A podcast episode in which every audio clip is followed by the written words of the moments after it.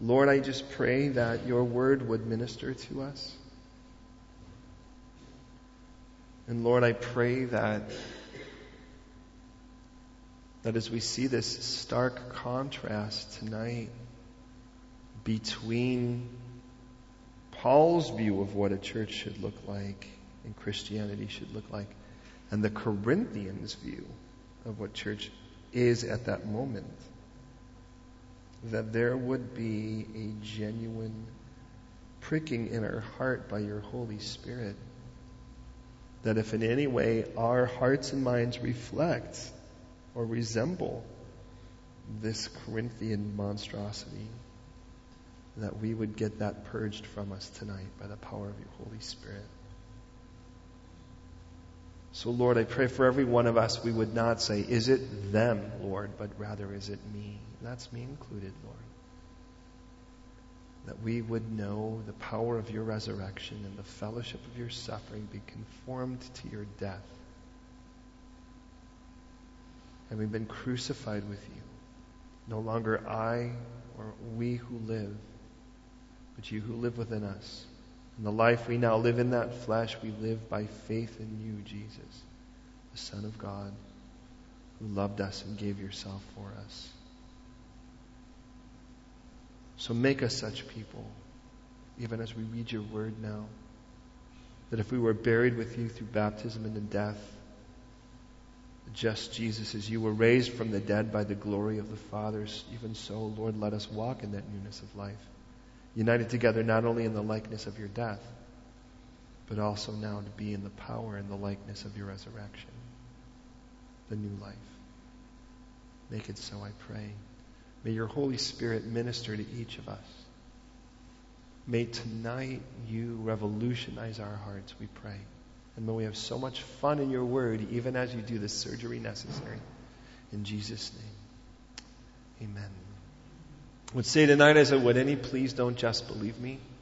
Don't just assume it's true because I say so. Search the scriptures. Let the Bible always have the final say.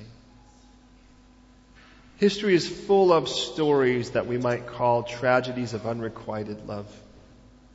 Stories like Romeo and Juliet that become so popular in some cases because of the extremity of the performance of their love, and in some cases because of the sheer tragedy of it not being returned. And yet, can I just be honest? Obviously, the greatest of those unrequited love stories is God with humankind in its general mass. And yet, you see a bit of that here in this. It really is, I mean, the Corinthian letters make me very, very sad. Uh, one of the reasons is because this is a pastor who's writing to these people. He's an apostle in the sense that he's been sent out to plant churches. He had been sent out by Jesus himself. And he has been traveling now for at least five years from the time that he was at this place here in Corinth. He was there for three years. From the first Christians to developing them to investing in them. I don't know what that is either, so that just will keep you on your edge, by the way. That sound. But I'd like you to think about the fact that Paul was there about as long as I've been here. So look around. It's three years. No, I'm not saying, I'm not saying, check me out, I'm Paul. That's not it at all. I'm just trying to give us a reference of how long it's been that Paul was there. And imagine leaving and being gone for a couple years and checking up on you guys. Now, the difference is some of you actually knew Christ before you came into this fellowship. Some of you at least had heard of him before you had accepted him. These people, for the most part, hadn't even heard of him. He was a brand new idea all the way around the board. But for three years, all Paul did was invest in these people. He taught them, he discipled them, he, he sought to strengthen them. And then Paul went on. And as Paul went on, he had wound up in Ephesus, and he's going to spend some time there. And as he's in Ephesus teaching at the school of Tyrannus, he gets this letter. It seems to have been sent by Chloe's household. One of the people that apparently seemed to be, a, at least the, the property was sort of a landmark for the church. Maybe it was where the church met or a good portion of the people lived. But it was sent with kind of a great concern. And it had been sent, it looks like, by the hands of three guys, Stephanas, Fortunatus, and Achaicus. And these guys kind of show up with this letter, and the letter basically says, and again, the first six chapters, hey, you know, we, Paul, I know you love these guys. This is your church. Uh, you've, you've, seen them plant. I mean, it's Christ Church where we have that. But man, I, I got to tell you, it seems to me like some things are getting really funky here at this church. And it's just, something's really, I can't even necessarily put my finger on it. But here's what the situation is. I mean, these people are like, they're divided and they're, they're just so full of jealousy and bitterness and selfish ambition. And what about me? And how come I did it? And how come you do? And, and oh yeah, well I'm of this group and you're of that group. And, and you know, and after you, Paul Apollos came in and he was such a gifted speaker and some people really kind of connected with him. And and so they're, they're all wearing I'm with Apollos shirts. And some are like, I was here when the church was started by Paul shirts, you know, and it just seems so weird because it just doesn't look like church to me anymore. It's just all about them now. And, and I, I don't know if I can put it into words, Paul, but I'm just kind of hoping maybe you could send a letter to them and maybe kind of encourage them. Kind of get back to them and, and let them know, you know, what you see. Oh, and we do have some questions, and we thought that you would be the best guy to answer them. And so from chapter 7 on, Paul will say, Now concerning the things you wrote me. And so from chapter 7 through the rest of the book, marrying, meat, giving idols, men and women, you know, um, spiritual gifts, the act of love, that's chapter 13, 14, how we practice that in church, and then how we give, you know, and then goodbye. That's basically the rest of the book. But he's like, man, there's like the church is, and so Paul starts kind of sniffing around the edges, and this is what he sees. And Paul lays out his appraisal like a doctor. The problem is, Paul is doing a long distance diagnosis. He's not there. And that would be rough. It isn't like he has Skype or he could, you know, whip out his iPhone and call these people. All he gets is the information he has through this letter. And what he sends like a good doctor, he says, well, here's my diagnosis. You know what the problem is? You guys are carnal. The problem is somehow in it, you've kind of taken your eyes off the Lord.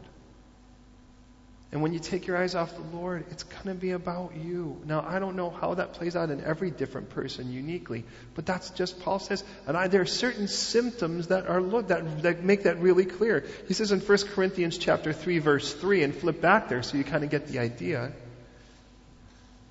He says you're still carnal. For where there's envy, and what envy is, is you're, you're jealous of somebody else and what they're doing or what they get and you don't. Strife, and that's the whole idea that you're spending all your energy trying to do something to make sure that you get it for yourself and not for someone else. And divisions. Black people on this side, white people on this side, old people over there, young people over here. Wealthier over there, you get nicer seats. The big tithers get the plaque and the big padded chairs. The rest of you can sit in the wooden ones. And he looks and he goes, Don't you just see it? If somebody walked into the church and this is what they saw, I mean, here's the problem. Let's be honest. Anything that manifests outside, there's like 500% inside that we're not manifesting. Does that make sense? I mean, you don't get to see the full brunt of it. And what if somebody could walk in and had keen insight into all of our hearts? What would they see? What would they say? Now, the sad part really isn't just that Paul appraises this because he says, you know, what you need to do is get to the back of the queue again. That's really the simple of it. It's like the moment you think that you, somebody cut in front of you in the queue and you're upset about it, clearly there's a problem here. But the biggest problem is, is that we have Second Corinthians and we know where it goes from here. And where it goes from here is that the people, there apparently there's somebody, and all it takes is one person, by the way. I mean, it, the more the worse. Because Jesus promised that if you remember when he says in Matthew 13 that the kingdom of heaven is like a single woman who hid three measures of leaven, yeast in a, in a in a bread, an unleavened bread, and the whole thing got infected. It didn't take more than one woman to hide it. It wasn't like there was an army of people that came in that were like the leaven rebels or anything like that, you know. You know, it was like, it was just one person who kind of got in there. All he had to do was sneak it in. That was all it took. But let's face it. Isn't it sad? In this world, you need to know, in this world, the degrading is what wins. If everybody was sick in here but one person, the one person's wellness isn't going to infect the rest of the people with wellness. But if one person comes in here hacking up a lung, it's fairly likely that someone else is going to walk out of here with it if they're not careful. That's the world we live in. It isn't going to be like that forever, but it is like that here. And the church is susceptible because we're human beings. And someone walks in, and did you hear the thing about Alfred? And all about that. And all of a sudden, the next thing you know, that little thing spreads into all kinds of crazy stuff, and something grows. And you may have a cold, but it turns into a full blown flu for the next person. And then it gets pneumonia for the third. And you're like, but all I had was this. And the reason I say that is, is by the time Paul gets to Second Corinthians, they're actually treating Paul like he's a nincompoop. He's like, who are you? They even say, We want your, get this, letter of commendation. Do you know what that is? That's like asking, All right, Paul, where is your letter of ordination? Where is your degree? And Paul, can you imagine? Paul is like mind blown. I mean, can you imagine? He's really, really hurt. So he looks and goes, How could you do this? How could you possibly think this of me? Aren't you my letter of recommendation? I mean, what's the truest proof of a ministry or a minister than the ministry? You guys came to Christ, and Paul feels like he has to defend himself. And then he says, You know what? Now I feel like I'm being a fool for you guys. I'm acting like an idiot just to try to defend myself. What am I doing? Why am I even defending myself on this? Don't you know? I've invested my life in you. And look at you guys. Now, the good news is, that's not my message to you. I really feel like we're the opposite of that. But here's my warning. Is I don't think that when Paul was there, that that was the case. Somewhere down the line, someone got big mouthed, a little influential, and the whole thing started to turn. And I don't even think the person thought that they were doing evil. Because that's usually the way that looks. Is they're convinced that what they're doing is right. And now you have people that are of Apollos, and you have people that are of Paul, and he looks and he goes, You know, you guys just look like a bunch of people that don't know Jesus at all. You might as well go to the clubs. And people say, Well, the church just looks like the rest of the world. And Paul would say, This one does. But you know the most amazing thing is he never doubts their salvation. Even in all of that. I mean, a guy sleeping with his mom and the church applauds their tolerance. People are suing each other for which Paul goes mental over. They're divided in all of their little groups and their subgroups. Like, you're not a Christian, but you're a blank Christian. You know, whatever that is. The moment you add another word to it, there's already problems. I want to warn you. And that could be race, that could be status, that could be education, that could be, you know, it's like we're Christians, we're, we're Chinese Christians here, we're Messianic Christians here. You know, we are, we're the businessmen Christians. Now, I understand the idea that we're going to have a bunch of businessmen get together, but sooner or later what happens is one of the two words is going to win. Please let it be Christian, let it be Jesus. In this chapter, Paul is bringing conclusion to their last chapter where they're saying, you know what, this whole Apollos Paul thing, you know, it's like, and, and the hard part is it's really hard to tell whether Apollos was playing into it or not. He may have been. Tends to be that heady guys can sometimes do that. Paul clearly wasn't. He was never trying to make it a Paul versus Apollos thing. Can I say, for what it's worth, when we left Morro Bay, our hearts were broken because we loved, we loved, we loved, we loved those people, as you might imagine. But I knew when I sat down with the pastor two things. One is I could not come back for any serious period of time for a while, anyways. And the second was that we would never, we knew no matter what the circumstances were here, we would never be able to go back there permanently. And the reason was in love for the pastor we left in regards that left to oversee that church, we never wanted people to compare. Out of love for him, I left what I loved to give him this space to be who he needed to be. Does that make sense? And I'm not saying check me out, look at how great I am. I'm just going to say I, I get this a little bit. And I get the idea that Paul isn't going back right away, perhaps for that reason. He's like, oh, I am coming. But I'd love for you guys to get this straight before I get there instead of me having to come in like a sheriff with my guns loaded. Does that make sense? So uh, the reason I say that is, is we can read this and we can make it almost like a dry legal document, but I, would like you to see these tears that are staining these pages. This is a guy that's hurt here. Now, please, please, please hear me in this. God never said that the politic of the church was going to be rosy. He said it would be stained with problems because it involves people. Don't you ever for a moment blame Jesus for the politic or the history of the church. That's his bride. Don't pick on her either because he still loves her. If you have a problem with it, be different. How's that for an idea? But when Paul lays this out, he's going to say, you know, we've gotten to the point now where there's two totally different Christianities. The one that I gave you when I was there and the one you're practicing right now. But you know what's really frightening? How much the one that the Corinthians hear looks like a lot of what we can see today and could happen here if we were not careful. And I am confident that as we go through this, we will agree. We can nod our heads to everything that's in here and still practice that same Christianity in our own hearts. So please hear me in this if we were really genuinely candid and for real, for real Christianity here, we kind of let God take out the grater a little bit and start cutting open some things. Does that make sense? You know, the revival has never taken place out in the lost first. You know why? Because you can't revive something that's never been vived. Revival has to happen in the church because they're the only ones that have been alive to revive. You don't have a revival in a place where there's only been death. That revival spills out into the world.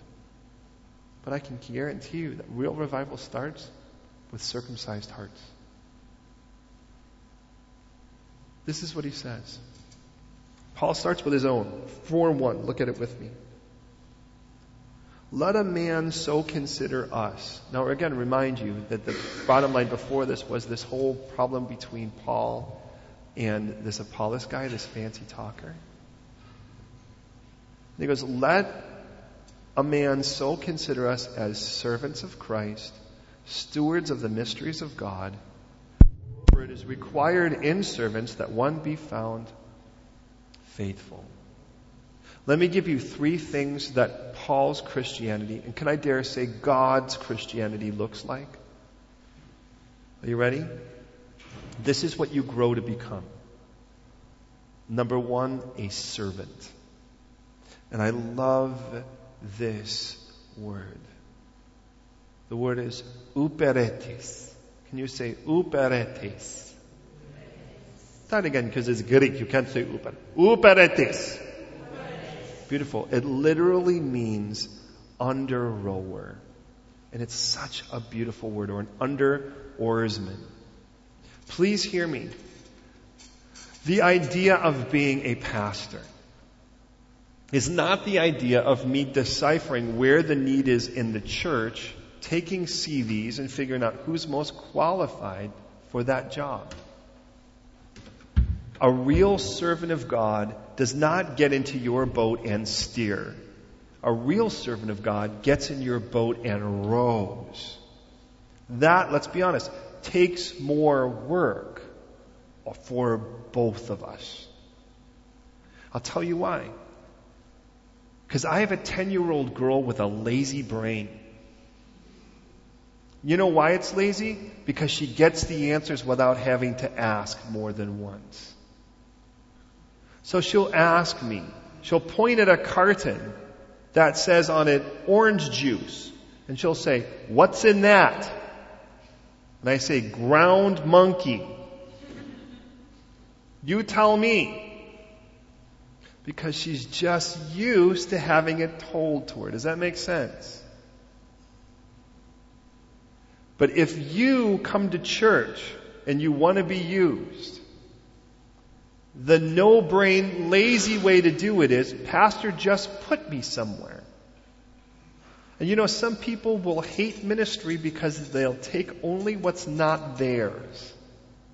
So you know where you wind up? Children's ministry. There's always a need there. We need somebody that can clean up. Now, hey, there's something, and look at, the problem is, is that people start to see children's ministry or things like that as a stepping ladder up to a really cool position. Wouldn't that be horrible for the children? To look at them go, hey, I just want you to know I'm going to do my job well so that you guys can get me voted up to the next level so I can go to the house for the X Factor final. But you know what happens? Because it's selfish ambition. But if it really happens the right way, you will go mental with me. And I'll tell you why. You'll say, I want to love and serve the Lord. And I'd say, fantastic. It sounds like some of you are like, we've had this conversation. Yes, amen, glory to God. Well, what should I do? Fall in love with Jesus and see what you find yourself doing. Yeah, but, but, but what is that going to be? I'm not God. I hope you're aware of that. I want to encourage you. I want to sow into you. I want to invest in you the word so that you have the truth to stand on. A surrender and an abandon from this world and a trust in God's Holy Spirit. And first and foremost with all of that, a love for God's people. And I've learned if you have that, you find yourself supernaturally, naturally doing what you're supposed to. Then you tell someone, hey, I noticed that you keep noticing that there's stuff on the floor. That's one of the first things you look for is what people see. How would you like to clean up at the end of every, I would love, there's a guy in California, he thanked me every week that he got to clean the toilets. Some of you are like, that wouldn't be me. Well, that's because it's not your ministry. Now, there's some things you have to do either way grin and bear it and do it. But you know what it's like? It's like over 20, it'll be 25 years of ministry for me as well, that I've never for a second not loved what I get to do. And part of it is because I just can't believe he pays me that I get to do this. But I've learned. Here's my parallel. We'll move on. Because a lot of this picks up. My first music lessons, my, my, we had inherited a piano on my first, fourth birthday. A tavern burned down in the south side of Chicago. And so it still smelled like smoke. It was stained black from the smoke.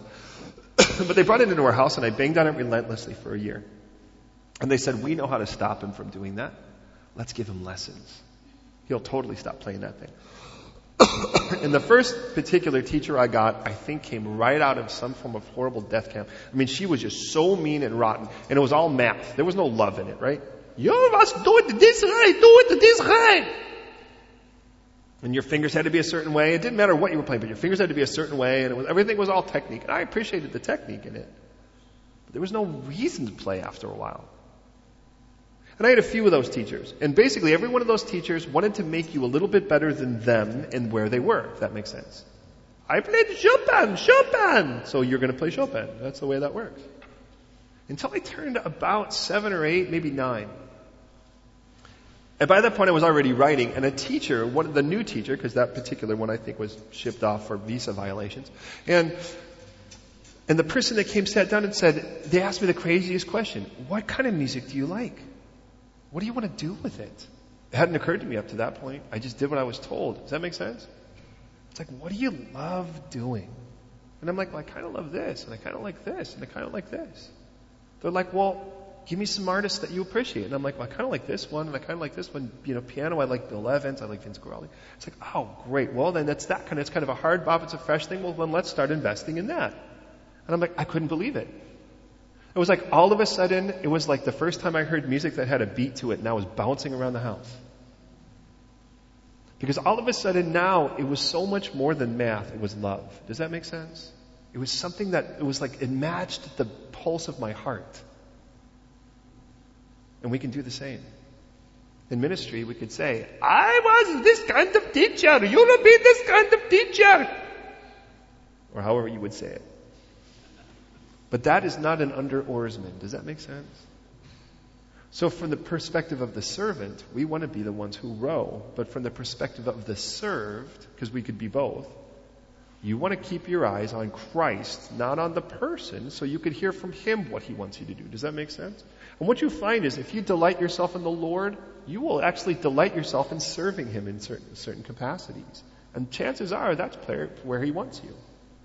I love to sit with people and ask, so when do you sense God's pleasure? What are you doing when you do it? Some people are like, nothing but praising Him. I'm like, all right, on. Some people, it's like studying for a test. For a, and you're like, really? Yeah, for the word, where I just feel like God's going to be preparing me for something cool. Some people like, I just, being out among the lost.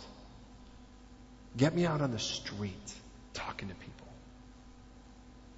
I'm like, all right. How do you under or that? Does that make a difference? Because at that point, someone thanks you. I think you need to be out on the street. Really? I could do that? Yes. Don't there need to be people out there doing that? Some people are like, you know what I like to do? Sit down and hold someone's hands and give them a big hug. And we're not talking about kind of creepy thing, but it's like, you know, just to let them know that they're loved. And you know what you say? Surely do that as much as you like. But you know what happened? Is that sooner or later you can't, you almost can't believe that it's ministry. But You know why? Because someone told you it was laborious and tedious and horrible. And Paul will say, hey, look, we're beat up on all kinds of horrible things in it, but let me just say, we're called to be under oarsmen in this. Some people, by the way, they have the ministry of baking pies. Can I just say?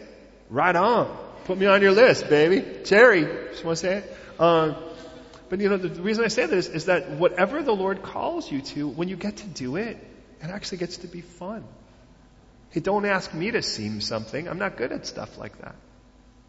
But there are other people in here, they're gifted at stuff like that. And you know what happens? When you get to do it, you're like, you know, this is kind of fun. I'm serving the Lord and doing something I enjoy. God's like, you're actually doing something you enjoy because you're serving me. And that's one of three things. Are you with me on that? But can you imagine? The opposite of servant is boss. And that's what the world looks like. It's like, you know what? And Paul understand at this point, Paul is like the, like an elder. He's the church planter of this church. You would think if there was anyone other than Christ that was the authority, the human authority of this church, it would be Paul. Does that make sense? This would be the guy that would be like, hey, look it, if you want to call someone a pope, it should be me. But he's not doing that. The greatest graduation of a human being in Christ is not to be the guy who has the most servants. Jesus says, You're crawling the wrong way on the pole. Does that make sense? But you know what? Can, and let me just say, I'm going to go right for the throat on this because it makes me angry that the church decided that they were going to ask the world how to engage the world. And so we started having business seminars on what a successful church looked like. And you know what that meant? Is all of a sudden you became clients. And because you became clients, you went church shopping and you became consumers. You know what a good consumer is? Someone who gives the least and gets the most. And what we've done now is we've turned everyone in the congregation into fat, lazy pigs. While five people stand up here to try to get more people to be fat, lazy pigs so that they can look good as boss. And you know what? It doesn't work on either side. Hey, a real servant should have big arms, spiritually, because they've been rowing. Now, understand part of that is praying for the person because if the person doesn't know where they're going, you're just helping them go in circles faster. To be honest. But I've learned this. If I can in any way get in your boat and row you closer to being fanatically in love with Jesus, it all works out. How's that? Does that work for you? But could you imagine if we all sought to become that? Like, you know what I really want to become? A greater servant. The world's going to look at you and say you've been brainwashed. And you can tell them, I have been. God's washed my brain of all of your filth. Second term is the term steward. And I really love this term because the term is oikonomos. It is the same word that is used for, for what it's worth in Titus 2 when it talks about women being homemakers. This doesn't mean barefoot and sewing a quilt. You can be that if you want to. There's no crime in that. But the word literally means a house distributor. It's the person that is responsible for all of the goods of the house. They're the person who doles out to the servants what they need. They're the person who pays the person who cuts your lawn. They're the person who makes sure that the children have food. They're the person, that's what a house steward is. Does that make sense? I have an amazing house steward. I love my wife, and I love to watch her serve. Now, granted, there will be times when it's sort of like, hey, I just want you to know you're going up to High Barnet, you'll be picking up 72 bags at the station to take home on a bus. I understand that there are moments like that. But in the end of it all, the resources are there for her to do so. Glory to God. And then the Lord looks at you and He says, As you grow, I want you to realize, the Father speaking, He says, In my house, you're responsible for my goods. You will have the privilege of being able to take the resources I have and invest them in the most important commodity I have people. Please hear me in this. And this is something Paul had to learn. People will never be tasks. And people resent it when you think they are. You have to side with the person, not the program. And what I've learned is, is that everything else is used to serve people, not enlisting people in the task. That's the beauty of being an under oarsman versus being the captain. People kind of resent you jumping on their ship and just being captain. Does that make sense? And then he says one more. That it is required for such people to be found faithful. Pistihu. And the word means to be trustworthy or stable. And can I say that what Paul's mature Christianity looks like are servants, stewards, and stable. That's what it looks like. Faithful means you're not actually thinking maybe you're a Satanist for 25 minutes and then in love with God the next half hour. You're not thinking you're saved now, but in 10 minutes you're actually wondering if you are or not. You stabilize. And you're faithful. You're going to stay where you are in Christ. That doesn't mean you're not given over to temptation, but it doesn't last forever. That's actually here, Jeffrey. It's in this. So listen. That's what we should seek to. Could you imagine? I mean, honestly, because we can nod and say this is good information, but could you imagine what would happen if this is really where we grew? 2015, January, if the Lord tarries, we sit in this same room and we look and say, Have we become greater servants? Have we become wiser with the stuff God has given us to serve His household? Have we become more stable because if we say no, then this Bible study isn't for much, is it? Are you with me on that? So Paul says then, well, but it is for me a very small thing that I should be judged by you or by a human court. In fact, I don't even judge myself. The word, by the way, is the word for interrogate or scrutinize. The word there is anakrino. Now, I remind you, this carnal church was full of divisions. They were name dropping. And Paul looks and he says, you know, you guys, you're church, and you guys are looking at me and you guys are trying to decide whether or not I'm actually called to ministry. You know why? Because a, because a fleshly, flesh driven church looks only at the outside. And looking at the outside, they'll say, You said you did, look at what he's doing, or look at you, you're getting beat up now, you're not rich, you're not wealthy, your people are look at how people are treating you. The church, what how big, how many people come to your church? What building do you have? How successful is your ministry? How many listeners do you have? How many people are subscribed to your podcasts? Because that's the external stuff. Understand a flesh driven church can only look at the outside. And that's exactly what God said, by the way, when He says that man looks at the outer appearance, but God looks at the levav, the inside, as He was picking David in 1 Samuel. Does that make sense? But let me tell you how the Lord judges. He goes, Paul says, I'm not judging myself, and I don't think you should either. So stop judging me. Verse 5 he says, Therefore judge nothing before the time until the Lord comes. For the Lord will bring to light the hidden things of darkness and reveal the counsels of the heart, and then each one's praise will come from God. Here's what God judges two things the hidden things and the heart things. And I do love that. Now, when we think of the hidden things in darkness, it's easy for us to think that that must be entirely sin, but it's not always the case. Because Jesus has often said, if I remind you, that don't even let your right hand know what your left hand is doing. He says, when you do things, don't do them out in the open where everyone can see, but do them in private. Bless people in a way so no one else can see that they may not even be able to see. Because it says at the end of this statement, notice it doesn't say, and then God's going to whop you upside the head because when He takes a look at your hidden things and your heart things, He's going to be so furious at you. It says, then each man's praise is going to come from God. Could you imagine God praising you for the hidden things and the heart things? But that's where God is. Because what God would rather do is reward than, than wrap you upside the head. Now, these things I have figured will be transferred to myself and Apollos for your sakes, that you may learn not to think beyond what is written, that none of you be puffed up on behalf of one against another. What he tells us, by the way, is that when you do get puffed up, which, by the way, he's made clear that knowledge puffs up, he'll tell us that, by the way, in 1 Corinthians later. That not only does it puff you up, but it puts you against each other. People go, well, we just need to know more. Can I just say we need to love more? For all of the knowledge we get, it should cause us to love each other more. Otherwise, what we're doing is we're just putting more bullets on our bandolero to shoot each other. We'd say, oh, no, no, no, we're going to be a church that just shoots down everything else. Hey, I've learned this. If you give your whole family guns, sooner or later they'll shoot each other.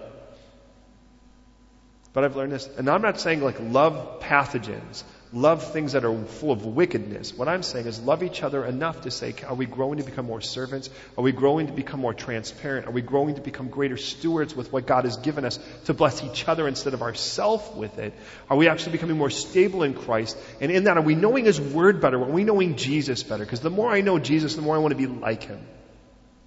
Wouldn't that be great if that's who we were?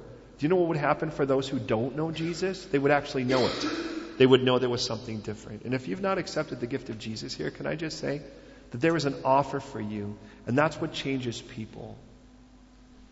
That God wants to pay for all of your sins because He died on the cross and rose again, and He would love for you to be washed clean and become a new creation. And I'm going to tell you, and if you don't and you're still skeptical, um, I'd say, you know what? Be my guest to just sniff around and see for yourself changed people. Hey, we're still construction sites. He's still working. But you stick around long enough, you're going to see people change right in front of you. You just may see me change in front of you. So he says, listen, you're all puffed up. I can't think of, I can't help but think of a puffer fish. Ever seen those? They get, because what's funny is, is that when they puff up, they don't just become bloated, they become all pointy, right? That's kind of fun too. So it's like, I've actually have a friend who had one of those and it was like puffed up, and then he hung it above his desk. I'm not exactly sure what he wanted to do that for, but every once in a while he would take like a memo and he'd stick it on the, fish just so he wouldn't forget. You know, oh, hey, pick up tomatoes on the way home, you know. But I always thought, man, that thing's just big and it's still dangerous because it's all pointy and prickly. And I'm like, this is what happens when you get puffed up with knowledge, is you get pointy and prickly. That's what you get. You don't become Santa, like big and hug, huggy and jolly. What you become is prickly and nasty. He says in verse 7, well, what makes you different from someone else? What do you have that you didn't receive? And if you did receive it indeed, then why do you boast as if you hadn't received it? It's like, why are you bragging about what God gave you? Isn't that crazy? I speak in tongues more than you. God gave you that. Well, I have the gift of healing and you might not. God gave you that. You realize that? And you're going to brag about it? But you can watch this, by the way. You go and when we handed out gifts in so many other places, we went to Juarez, Mexico. We're told the most dangerous place on earth. We handed out something like, I don't know, 260,000 shoeboxes with the gospel of Jesus Christ and a bunch of like gifts that were in it for all of these children. I mean, in boxes and boxes and boxes and boxes, as you might imagine. And, and, uh, and, and as we did this, it's like these kids would open up and then they would start comparing and you're like, oh, this isn't going to be good. You know, oh, I got the, I got that. You know, it's like, hey, but you both got something you didn't deserve. You know what's funny was like, well, you got the thing and you got the thing. Like, why don't you just swap? And like hadn't occurred to them they could do that. And they're like, oh, cool, all right, you know. And then what's funny is the moment they swap, they look at each other and go, actually, I kind of like that better now. Funny how that works, right? It's like, can you really brag? Um, let's be honest in here. What could you possibly have to brag about? Yeah, it's like the only thing to boast about is Jesus. You know, it's like your hair. God says, I could take that away. Your build, your, your looks, your brains, your talent, your whatever. It's like, look at, how could you brag about something that was a gift?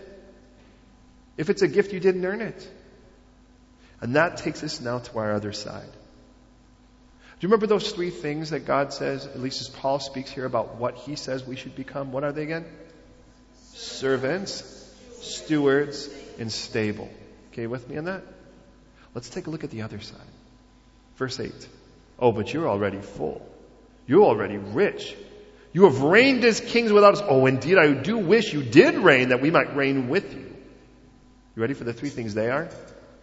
The first of them is the word full as we see it here. The word for the way, for what it's worth is the word kanerumi. And it literally means to glutton or to be a constant receiver. So let's say the first word is that they're receivers. They're all about what they get. The second word, as we see it here, is the word plurecho, and the word means to be rich. The receivers, they're rich, and they are basilioko. They are rulers. he goes, This is what you want. You can go to churches, by the way. You know this. And you'll say, You just claim authority over everything. I'm just going to claim it. I've heard people say, you know what, I just claimed my healing. I'm waiting for it to be realized. I'm still waiting to figure out what that means. I just took authority over it. You know, it's like, you know what, the, you know, look at, I'm not trying to, I don't want to diss it. This is what I'm saying, look at. You can go to places where it's still all about you. You know what we're going to do? We're going to go demon hunting. And all y'all to put on your spiritual like guns, your spiritual bazookas, Baba bazooka. Oh no, you're never to open up that thing. You're just to wave it. And then you're just to go, oh, I'm just to go hunt some demons because I got the power. Don't mess with me. I'm a man of God. You can see the enemy going, man, you know what? You just keep talking like this because the more you talk like this, there's no room for Jesus in your heart. Because you're like wearing the big thing and you walk in the room, it's like, whoa, whoa, whoa, you know, there's like no like, there's no like humility throwing yourself on the ground and saying, Lord Jesus, take over me completely. But oh yeah, I'll tell you what God wants. God wants for you to receive and receive and receive. You put a picture of it on your wall and you just keep telling God, red Bentley, Jesus, red Bentley. Is that an idol at that point? You receive, you receive, you receive, receive because you're rich and you're a ruler. God wants you rich, God wants you healthy, and God wants you to make sure you have command over everything. Now, can I just say, God does want you to have authority. But what He wants you to have is the kind of authority that gives you the right to lay yourself down before the King of Kings. Do you remember when the man that sought help for, from Jesus, centurion, says, you know, I don't even have a right to come to your house. But I do know this. I'm a man under authority. I tell this guy go and go, and I tell this guy come and he comes. Jesus, just say the word, and my servant will be healed. And Jesus marveled. Do you know Jesus only marveled twice? He marveled at the lack of faith of one of his own people and the lack and, and the faith of someone who wasn't supposed to be. See what this guy said is, you know what? I have authority because I'm under authority. I'm under the authority of Rome, and Rome has given me this authority, so I have the authority to say something. And he says, Jesus, I kind of recognize that in you. You have authority that's granted because you've put yourself under the authority of heaven. Hey, look at this is what Paul says. You've been given freedom, but do not use your freedom as an opportunity for sin. But rather, through love, serve one another. You're not free to sin, you're free to serve. There's the difference. Hey, so there are places where the whole thing is about how I can receive more, how I can be richer, how I can be more of a, how I can just have more authority in things. But in the end of it all, and look at, please, please don't get, don't get me wrong on this. Paul just looks and he goes, you know, it's still you first. That's the point of all this. It's just you first. And Paul says that is not how this was planted. Could you imagine my family, perhaps God willing, this, um, may leave for about two and a half, three weeks. They may head to America and then they'll be coming back. But could you imagine if when they came back, they were entirely different people and I'd be like, who are you? You know? You know, all of a sudden they're like, well, you know, we're not your children, we're something else. I mean, like, and they, they were just entirely different. I'd be like, what in the world happened to you? Can I just say that that's what Paul does as he's looking at these people? He's looking at, who are you guys? This isn't the church I remember. I mean, the church I remember was Jesus first. Man, we were so excited to love each other and so thankful that God pulled us out of the toilet that we were in. I mean, Corinth, that's Amsterdam. I mean, this is wealthy, big drug money, crazy sex. That's what it was. He's like, man, you guys were so happy to get out of that. Now look at you guys. You're back to like, you're like me first. He's like, you know, and I, I imagine, Paul, and this, please forgive me, this just being a pastor. I can imagine Paul going, I, I knew you before you were saved. And I remember how crazy you were, how drug infested, how sex driven, how out of control. I mean, you, you barely wore something. I had, I had handkerchiefs larger than what you wore. You know, that kind of, and then it's like, and then you guys like, God, you gave your life to Christ and man, we saw these beautiful things happen. And then all of a sudden it wasn't about you anymore. And there was no stress and there was no striving and, and we weren't freaking out and things were uncomplicated. Do you remember those days? And Paul leaves and he goes, what happened to you guys? It's like, it's like I never came. It's like, it's like you guys, it's like the gospel never came here. What happened? Paul goes, let me tell you, you want to join my club? Let me tell you, I know what you're thinking. And I'm, gonna, I'm just going to pull it right out onto the table. Let me tell you what it looks like for us, verse 9. I think that God has displayed us, that's the apostles, last. As men condemned to death, We've been made a spectacle to the world, both to angels and to men. We're fools for Christ's sake. Oh, but you're wise in Christ. We're weak. Oh, but you're strong. You're distinguished, but we're dishonored. To this present hour, we hunger and we thirst and we're poorly clothed and we're beaten and we're homeless. Man, could you imagine Paul trying to get recruits for his next mission trip? He's bleeding from all kinds of things. His arm is in a sling. The guy's not even wearing hand-me-downs at this point. He's like, you know, it's like every one of us is going to go, you know what, man, Frank, I need to take you to at least like one of the charity shops and get you something. You know, one of his shoes like has nothing on it left, you know. He looks like a really, a real homeless guy that really hasn't eaten. Not the kind of guy that says, I haven't eaten for days. And you say, let me get you a sandwich. And the guy says, no, I don't like mayonnaise. And that kind of thing. Paul's like, you know what? I know that we are hungry. I know that we thirst. I know that we're not super fashionable. Nobody's going to put us on a poster and say, dress like Paul the Apostle. We're beat up. People beat us up for what we do. We don't have a nice hotel to stay in when we do our conferences. When we do men's things or women's things or family things or whatever. It isn't like we're all going to go someplace and then make sure we have a nice three course buffet. Paul's like, I'm just happy to eat anything that's actually food. Goes, you know what? People look at us and they say, what idiots. I'm aware of that. I don't think I'm ignorant. People look at us and say, those guys are so weak. But then they look at you and they think you're so mighty. They look at you and they say, wow, look at how great those people are. And then they look at us and go, and those guys are just idiots, stupid people. When Paul says in verse 9, we've been made a spectacle, it's an interesting word because it's the word theatron. It's where we get the word theater from it. He's like, you know what we are? We are people's entertainment. That's what we are. When people look at us, we are the thing that entertains them because they can point and they can laugh, and it makes them laugh for a long time. This says, we labor with, with our own hands, being reviled, which by the way means to be vilified or reproached. We bless. When persecuted, we just endure. When defamed, we entreat. Could you imagine? He's like, let me tell you what we look like. when someone disses us, we seek to bless them. Do you know why? Because Jesus told us to. He says, Bless those who curse you. You know what's strange? Can you think of anybody on the planet right now that would do that? I mean, what, how much of Christianity blesses those that curse them? Does well to those who spitefully use them. You could go to most churches and they'll tell you, hey, God doesn't, don't, don't, you know what? God didn't really mean that because then you'd be a doormat. Can I just say, God didn't tell you to be a doormat. He told you to be the floor. You're going to get walked all over, but you know what? If that's what it takes for people to walk to Christ, then be worth it. Because in the end of it all, we are not looking at it for the moment, but you're losing your self-respect. Paul says we're totally dishonored. What's self-respect? Could you imagine somebody coming up and saying, I don't know if I could really go out and share Jesus because it's bad for my self-esteem? Try that on Paul, see what he does. He might pick up a rock and throw it at me.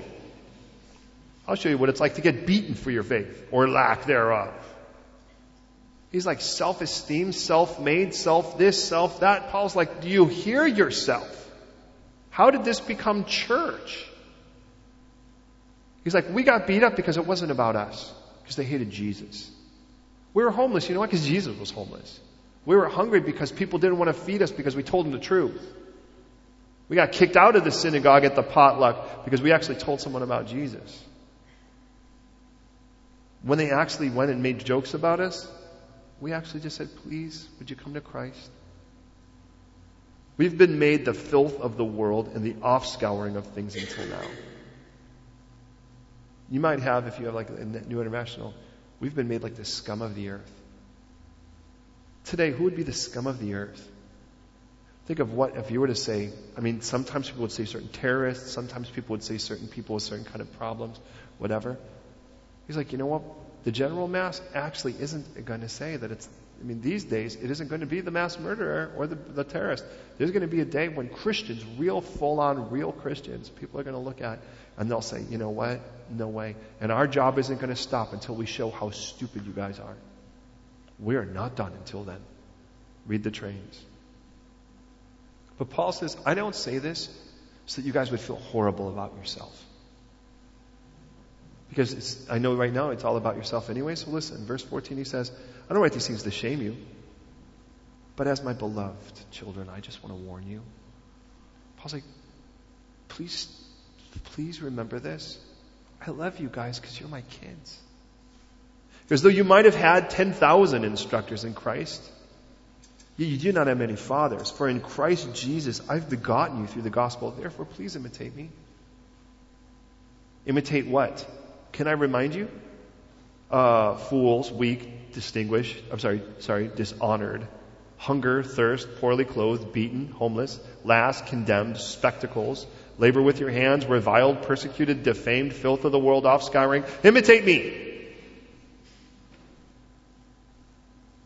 For this reason, I've sent Timothy to you.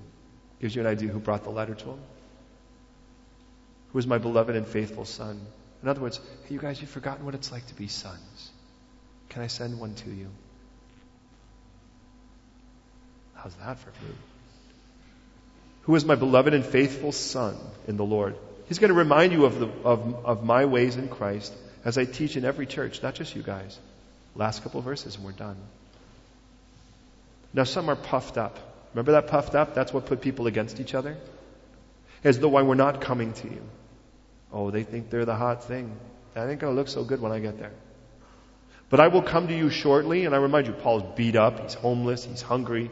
He's in great condition to go on a toe to toe with someone, isn't he? I will come to you shortly if the Lord wills, and I will know not the word of those who are puffed up, but the power. For the kingdom of God is not just about word, but it's about power. So what do you want? Shall I come to you with a rod or in love and in the spirit of gentleness? You can get the idea. Paul's like, look at, we're gonna, we're gonna hash this out one way or another. The question is, which way do you want me to deal with it? Do you want me to deal with this with a stick or with a hug? Now look, if you guys want to put yourself on one side and say, Paul, prove yourself, this is going to get ugly. But if on the other side what you're saying is, you know what, Paul, we're a mess and we need help, then I've got a full hug for you here. You know, that's going to happen. Please hear me. I didn't pick this text tonight. God did. We just started left, we started where we left off last week. But let's be honest, beloved. We crave the wrong kind of Christianity, don't we? The kind that just makes us, puts us first, makes us look good. Jesus is there to add, to serve you and to add to your life instead of actually take it over. I get why Jesus says, Not many who say to me, Lord, Lord, will enter the kingdom of heaven. Because to say, Lord, Lord, does not mean you mean it. When you say, Lord, Lord, get me something. No, no, Lord, Lord, that's not what I want. Jesus is like, perhaps your idea of Lord and mine are different. And it is time for us to lay ourselves down. Now, please understand, I recognize this with marriage. We committed ourselves to saying, I do every day. You didn't just say, I say I do, that's good enough. say, I say I do commit to saying I do from this point forward. When you say yes to Jesus, you're saying, I do surrender to you, Jesus, and I give you the right to take me over every moment from this point on. Not just those moments that I really like you to take out my garbage, my rubbish, but those things that you think are rubbish that I still like, take them. Those things that are sentimental knickknacks of my own pagan attitude, that are still me first, and what about me, and how come me, and how come this, and you shouldn't, and I, you know, it's like the bottom line in all of it, beloved, is we all do it. And you know why? Because, and this is how it concludes, because the flesh wars against the spirit, and the spirit wars against the flesh. They're contrary to each other, so you don't even do what you want to. That is Galatians chapter 5. And he says then, the works of the flesh are evident. And he starts to show what they are. Turn there for a moment. Let's actually go there because I can't just summarize that. We've got just a couple minutes, so we're actually on time here. Galatians chapter 5.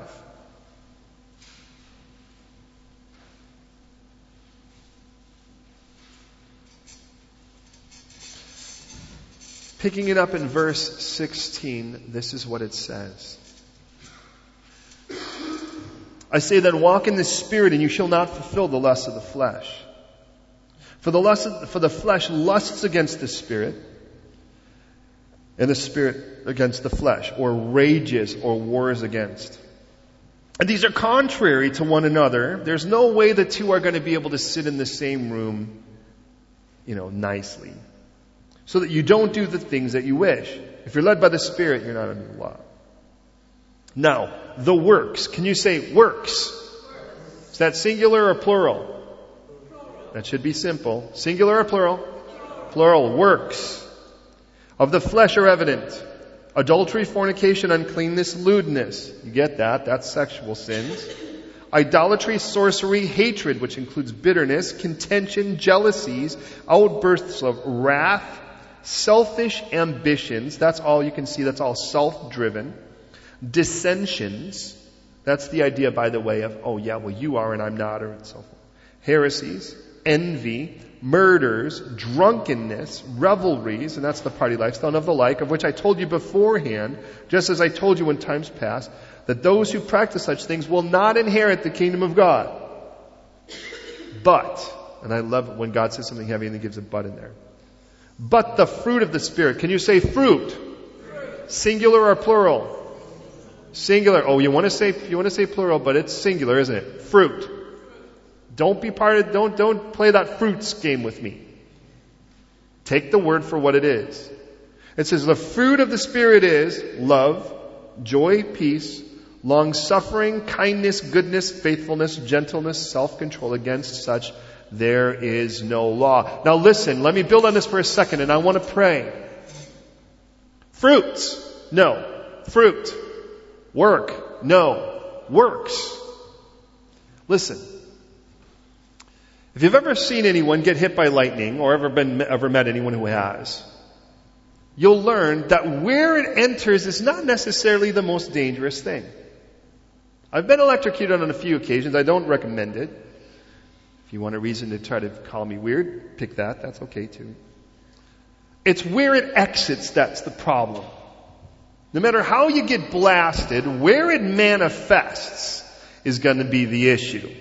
Because it tends to blow off a nose, take off an ear, whatever. Lightning. It tends to do that because it's pretty hot. Are you with me so far? It may have gone in through your head, but if it pops out of your pinky, the pinky is going to be the part that needs the greater healing. Hear me on this. God says the works, ergos, it means the activities of the flesh are evident. Oh, you're going to see them. Plural because the issue is not where it enters, it's where it exits. And it doesn't have to exit the same place it came in. I know a person, we've had the privilege of praying with several people who were crazy mass murderers, who did things it's best I never tell you. But the, the things that they did, they didn't invest in. Violent, horrible, torturous things, for which, by the way, they never were violent before. They didn't watch lots of violent things. Matter of fact, in one case, the person was just totally consumed by pornography. Not even violent pornography, but pornography. See, that was the lightning entering. But where it exited could be several places. See, that's why it's plural. It could be anyone or a multiplicity thereof. What feeds your flesh can be almost anything if you're not careful. Friends can feed your flesh. Watching football can feed your flesh. Hanging out with the crowds, what you watch, what you listen to can feed your flesh. Anything that tries to put you at the front of the queue is feeding your flesh. Do you get it? Makes you think about you, your self-respect, your self-esteem, your self this, your self that, whatever that is.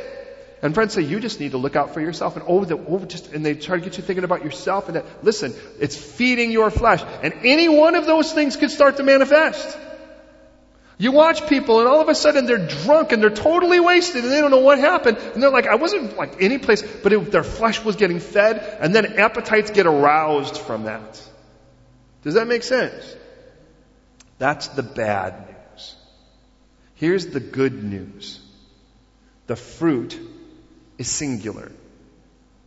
But wait a minute, Pastor Tony. It's love, joy, peace, patience, kindness, goodness, faithfulness, gentleness, self-control. Listen, it's singular because if you invest in the Spirit, all of those things will manifest because they're all one fruit. Do you get it?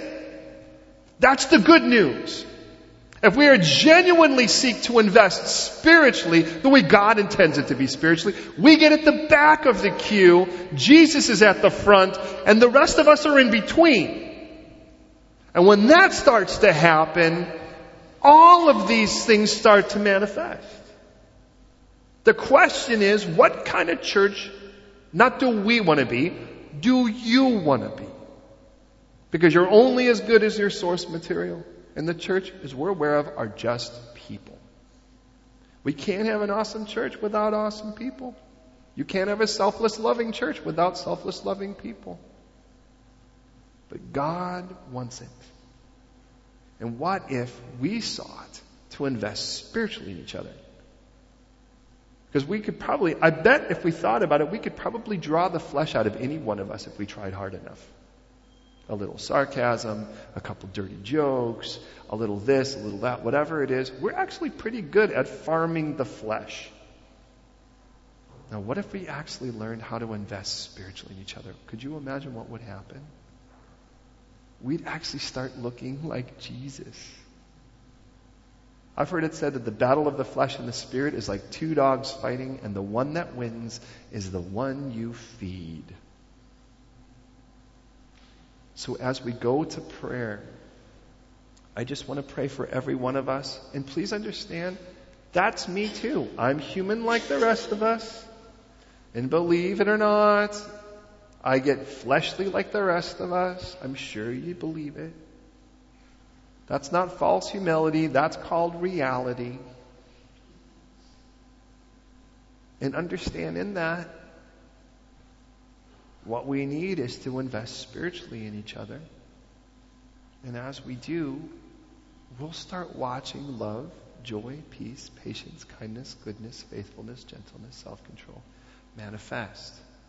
And when you see that manifest, you'll never have to be concerned about getting a letter like Paul's sending back to this church right now.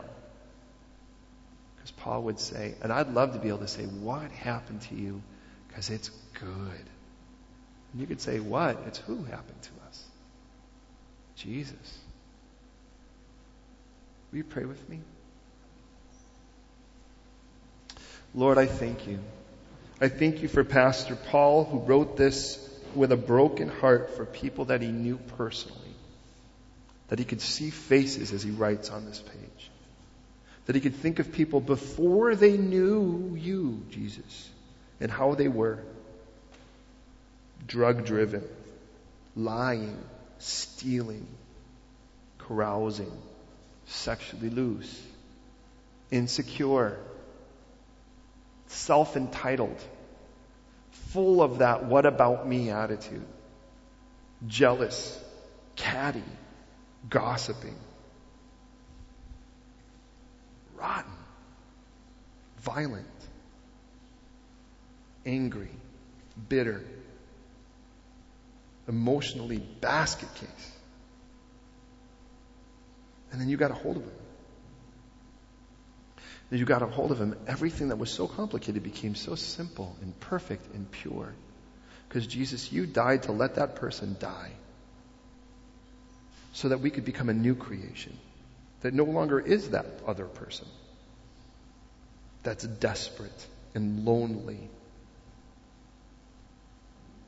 That's empty and depleted. So here we are, Lord wanting never to revisit that person again. We don't want that person to ever exist anymore. But we confess to you if we're honest, Lord.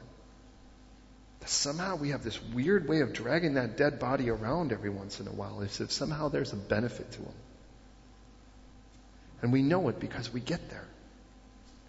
We go, we start seeing those traces of who we were again